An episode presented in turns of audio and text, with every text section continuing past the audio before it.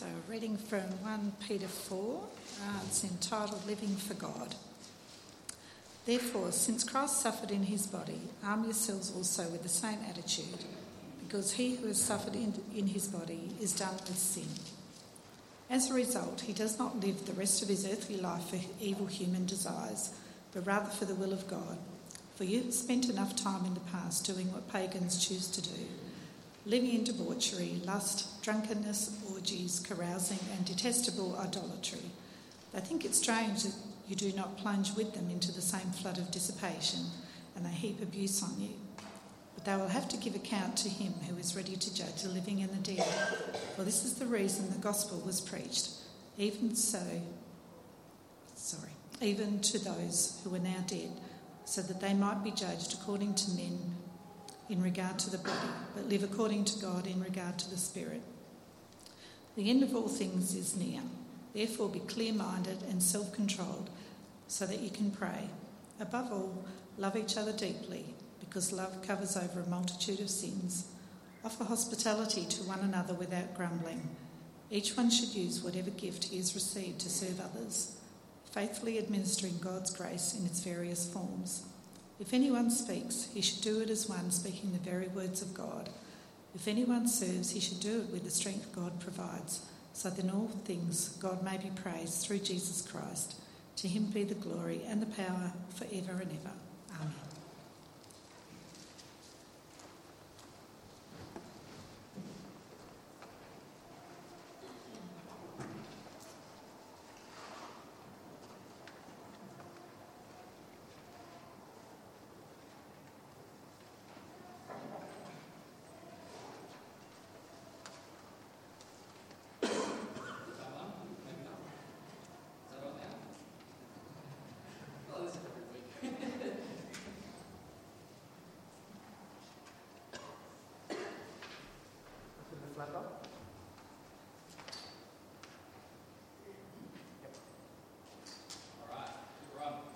Good morning, church family.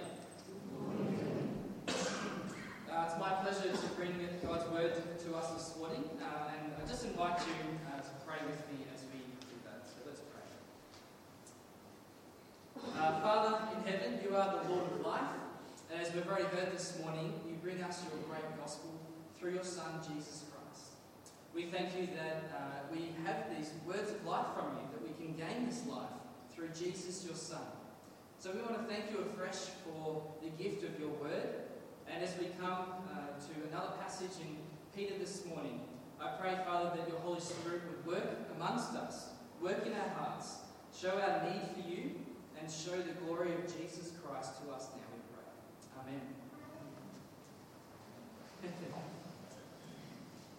okay, so as we've been exploring our uh, 1 Peter together, the, the letter there from yeah, from Peter, we've seen that one of the key themes in 1 Peter is the theme of suffering. Time and time again, Peter brings this theme to the fore and says that for the Christian, we ought to expect suffering because of our faith. Now, if you're anything like me, this isn't necessarily a comforting thought. It's not something that makes us all warm and fuzzy on the inside and makes us sleep better at night.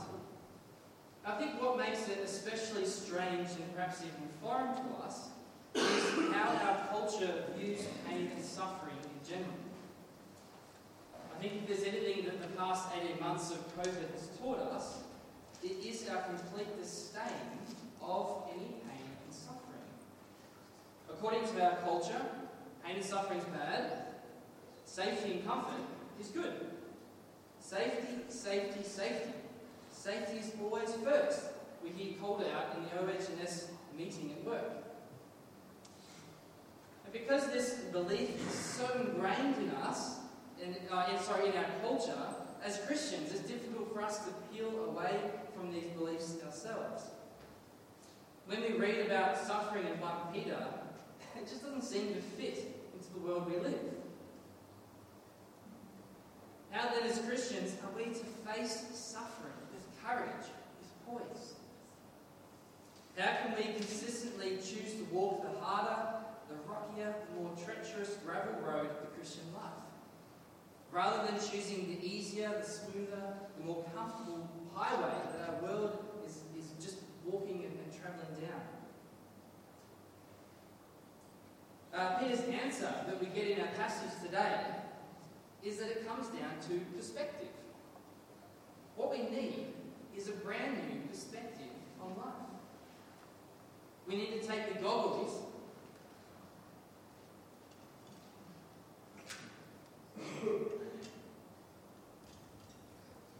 All right. okay, so I wasn't on. there you go. That does sound different.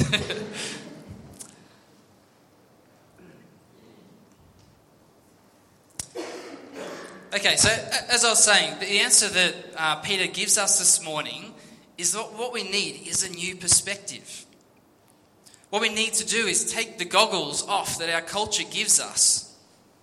That how we see our life in the world, rather than through the way that the world sees it, we need to see it through uh, biblical goggles. We need to take the goggles that God gives us in, our wor- in His Word and see our life and the world around us from God's perspective. To see things from a fresh angle. So, what does this perspective consist of? Well, for us as Christians, it's having our thinking, our whole outlook on life shaped by the, God, uh, by the cross, by Jesus Christ. In the opening verse that we read in verse 1, it says, Therefore, since Christ suffered in his body, arm yourselves also with the same attitude.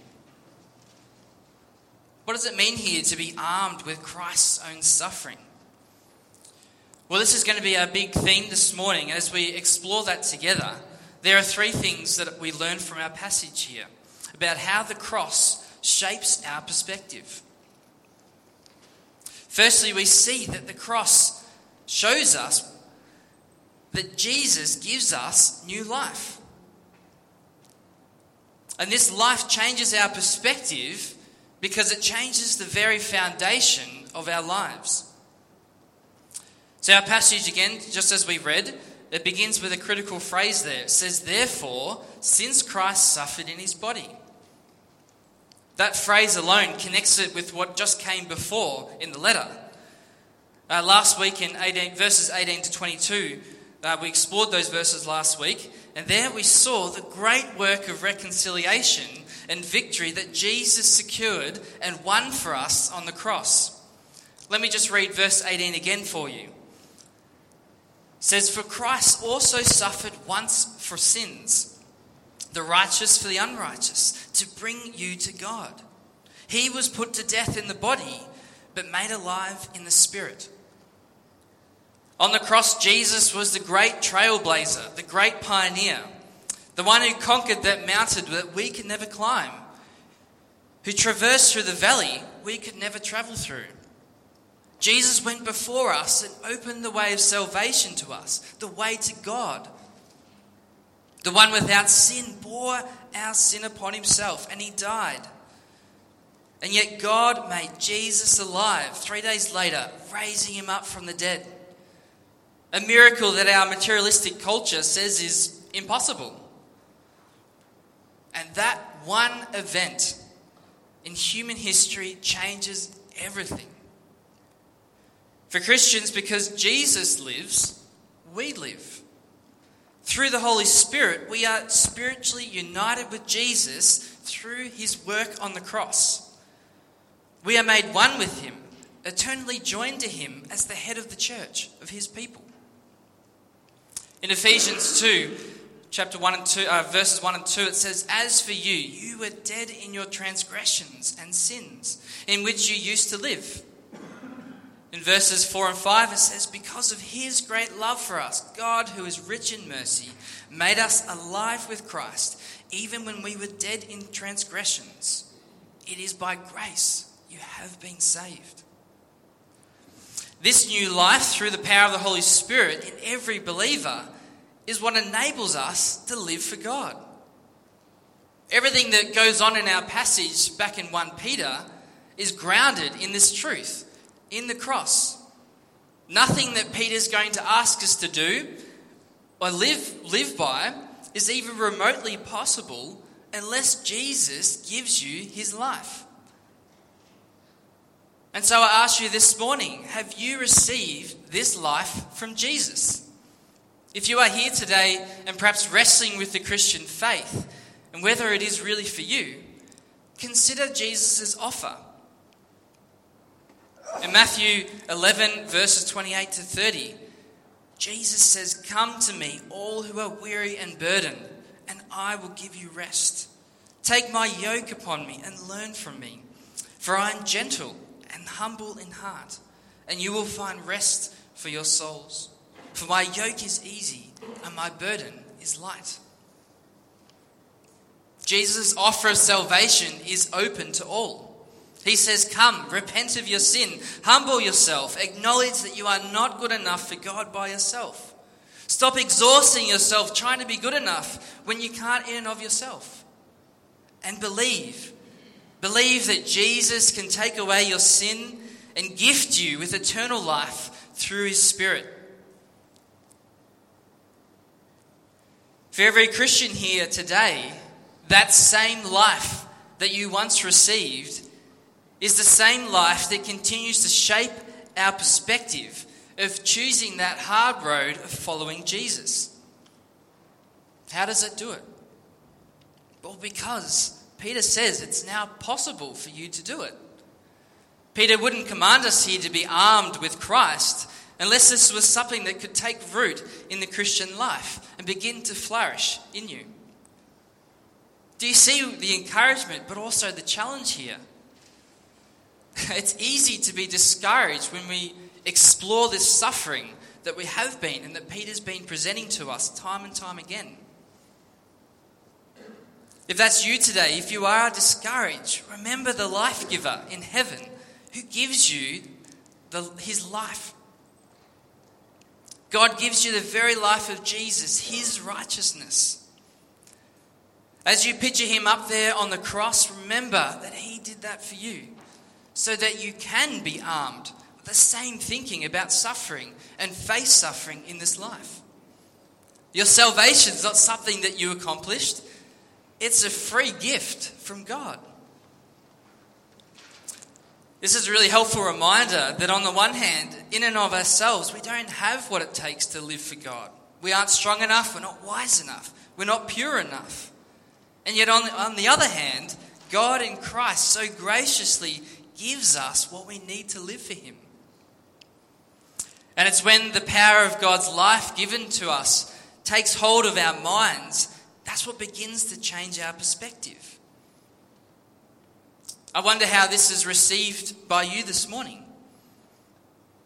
How aware of you of the enabling power of Jesus that He gives you to live for Him? So that's the first thing that we learn about being armed with the cross of Christ and having our perspective shaped by it. To know that Christ gives you new life. The second thing that we learn this morning from Peter is that not only does Jesus give us life, he gives us a new way of life. Christ gives us a new way of life. This is critical for our perspective on life because it shows the deep conviction that living for God is always the best choice, even if our culture uh, sometimes and at times denies this. Uh, Peter shows this by describing two ways to live. In verses 2, he just says this quite plainly. Either we can, on the one hand, live according to our evil human desires, or, on the other hand, live for the will of God. So either for yourself or for God. Peter then, in the rest of the passage, a lot of the passage, details and describes these two ways to live. Beginning with living for yourself, here it means uh, following your sinful desires in order to chase fulfillment, pleasure, and identity. And Peter, uh, in the passage, he has quite an explosive list of sinful pursuits uh, debauchery, lust, drunkenness, orgies, carousing, detestable idolatry, reckless wild living. What are we to make of this list? Well, I think for starters, it's not meant to be exhaustive. What Peter seems to be targeting here is what our world might describe as drugs, sex, and rock and roll.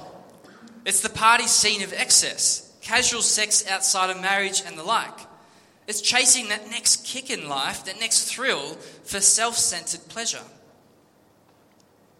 What struck me about this list when I read it myself is that how common these things are throughout human history. For basically any culture that you live in, even though we're separated by 2,000 years, these sins are just as common today as they were back then. Today, our culture might describe such a life as living with freedom because we should be all free, supposedly, to live however we want. But Peter warns us that such a life is not God honouring at all. Living for yourself and your own pleasure might seem free, but actually it shows the exact opposite. It's a life of bondage, enslaved by your own desires that lead you astray and spiral you downward and downward into more sin and self indulgence. For many of us here this morning, though, uh, these list of sins may not be exactly what you're struggling with. And yet, in a broader perspective, it describes a different temptation. Uh, for many others, it could be the subtle temptation of pursuing a cruisy life. And that is the thing, the hook that captures us. Pursuing safety and comfort above being uncomfortable and, yes, perhaps even unsafe for Jesus. Sin described as the good life will take on different forms in different cultures. Our job this morning is to consider, with the help of the Holy Spirit, convicting us, and through God's Word, is to examine ourselves honestly before God. What's holding you back from fully committing yourself to Jesus? God calls his people to a different life, not the good life according to what the culture esteems. But being different uh, for God may result in ridicule. There it says that in verse 4. Why? Because you don't join in all the fun that sin offers. But being different for God, willing to be like that, and cop some ridicule, shows that you have a capacity to turn away from sin. It demonstrates something really critical here. It demonstrates that sin has lost its power over your life, the grip has been loosened. This is what it means back in verse 1. At the end of the verse there, it says, Whoever suffers in the body is done with sin. If you're willing to suffer for Jesus, it shows that sin doesn't have its power that it used to have over you. So, against that way of life, living for yourself, Peter goes on to describe a different way of life that's living for God, for God's will. And such a life is expressed, according to Peter, through selfless lives, living for other people. Uh, in verse 8, Peter returns to his theme of love. It's been a really big theme in, in the book of 1 Peter. And there he says, he says, above all, love each other deeply. Next, Peter goes on to zone in on two key expressions of this love namely, hospitality, and secondly, using your gifts. Now, the idea of hospitality here, it means opening your homes to other people. Peter shows here that the Christian home is such a crucial environment for Christian ministry. Something that we experienced last week, last Sunday, when we did the Guess Who's Coming to Lunch event that exemplifies this kind of ministry, this kind of thing that Peter wants to see in Christian community. Uh, in Peter's day of the first century in the Roman Empire, most people were poor. Hospitality for them would have been something costly to provide. Now, it's true in our 21st century world, we have a higher abundance of physical possessions. But hospitality still comes at a personal cost. Our fast paced lives that our culture imposes on us might very well mean we need to proactively carve out time in our schedule to make hospitality a priority.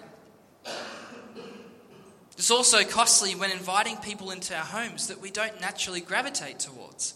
You know, whether it's lack of shared interests, personality clashes, different stages of life, or even just different beliefs. And so the challenge for us is to consider who we could be showing hospitality towards. When was the last time that you opened your home to someone who's outside your immediate circles?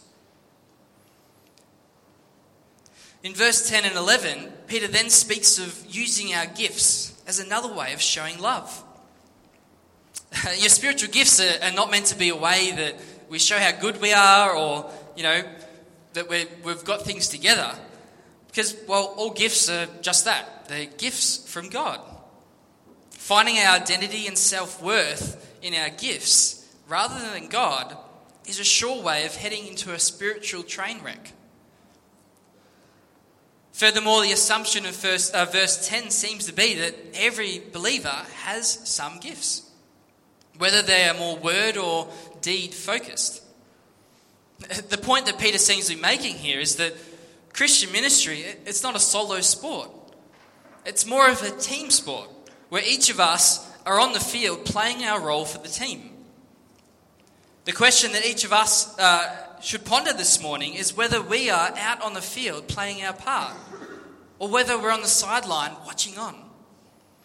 Are you more of a team player that is willing to get your hands dirty in the mud for the team? Or are you, are you stuck on the sideline watching on? And Peter here directly challenges our consumeristic culture that we live in that tempts us simply to be involved in church just to come to consume rather than giving back and showing that selfless love to the community as well. So, so far this morning, we've seen two really great things about gaining a perspective on the Christian life and facing suffering, being shaped by the cross of Christ.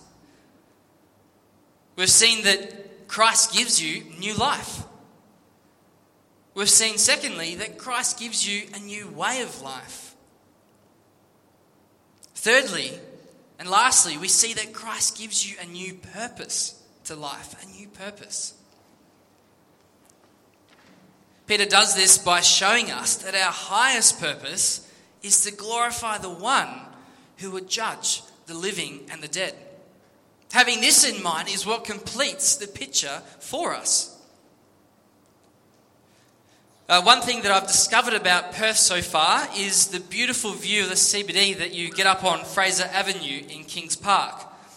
Uh, there's a bit of an elevation there that gives you this great scenery. You can see uh, pretty much everything of the city. Much of what we've explored, though, in our sermon so far, perhaps could be described as ground level uh, viewing. Perhaps imagine yourself uh, walking around Elizabeth Quay. You know, what you see is really appealing. The waterfront is beautiful, the surrounding beautifuls are delightful as they press in all around you. But it's not, up, uh, not until you get up on Fraser Avenue that you truly see the, the city within its, all its glory. You see the buildings, the CBD, Swan River, you see the foreshore on the south. And what Peter leaves us here with this morning is that same panorama of big picture view. Uh, but in verse 5 there, Peter, uh, he speaks about those who mock Christians and those who continue to live in their sin. And there he has some really solemn words. He says in verse 5 they will give an account to him who is ready to judge the living and the dead. Why is this so? In verse 7, he says, The end of all things is at hand.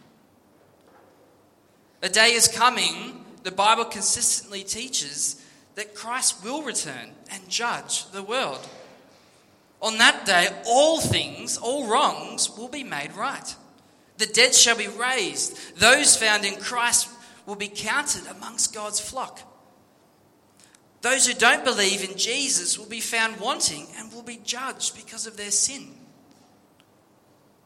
This helps us understand the puzzling verse in verse 6 I'll just read that again. It says, For this is the reason the gospel was preached even to those who are now dead, so that they might be judged according to human standards in regard to the body, but live according to God in regard to the spirit. What's going on there? Well, I believe this is referring to Christians who have since passed away. If that's true, then what Peter, the point he's making is that from a purely earthly perspective, in one sense, being a Christian doesn't seem to make much of a difference. I mean, don't we all still just go to the grave? Don't we all just die? What's the point of fighting sin? What's the p- point of not pursuing the good life according to our culture, whatever our culture says that good life is? Our materialistic worldview that we have here in the West declares that uh, all that exists is our material universe. There's no soul, there's no spiritual realm, there's no God above in heaven. Just humanity spinning around on this bowl of ocean and land in a lonely and hostile universe. But Peter's words here challenges such a worldview. According to Scripture, there is a God in heaven. We do have a soul. And each of us are accountable to God for how we've lived, for our actions. Furthermore, the very reason we exist at all is to give God praise and glory. Why receive this life from Jesus? Why pursue holy living, living for God? Why love others? Why show hospitality? Why use our gifts? Let's read verse 11 so that in all things God may be praised through Jesus Christ. To him be the glory and the power forever and ever. Amen. So I ask you this morning are you ready to meet your Maker? Do you have unfinished business to do with God? If that's you, turn to Him, believe in Him and the precious blood of Jesus that is poured out for you and give glory to God. Amen. Let's pray.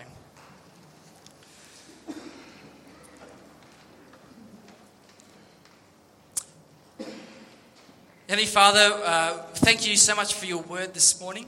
Thank you for this challenge, this encouragement from Peter. We pray, Father, that you would help us as we head out into our week to have our perspective shaped by you. Father, we confess our sin. We confess that we so easily uh, pursue the good life according to our culture, whatever that is. Father, we, we are so prone to uh, take that bait and hook from, from sin and from Satan. And I pray, Father, that your Holy Spirit would convict us this day, would draw us close to Jesus, show how precious you are to us. Father, I pray that we have your ultimate perspective in mind that we know that in the end, you, uh, you are King, our lives are for you, and that everything is for your glory. Father, help us to find joy in that life and that perspective that we can live the hard life now, knowing that you've secured glory for us in eternity. Father, I pray, Lord, that that would be such a witness, that that would call people to question what is different about us and that they might see the hope of Jesus in us. We pray this in Jesus' name. Amen.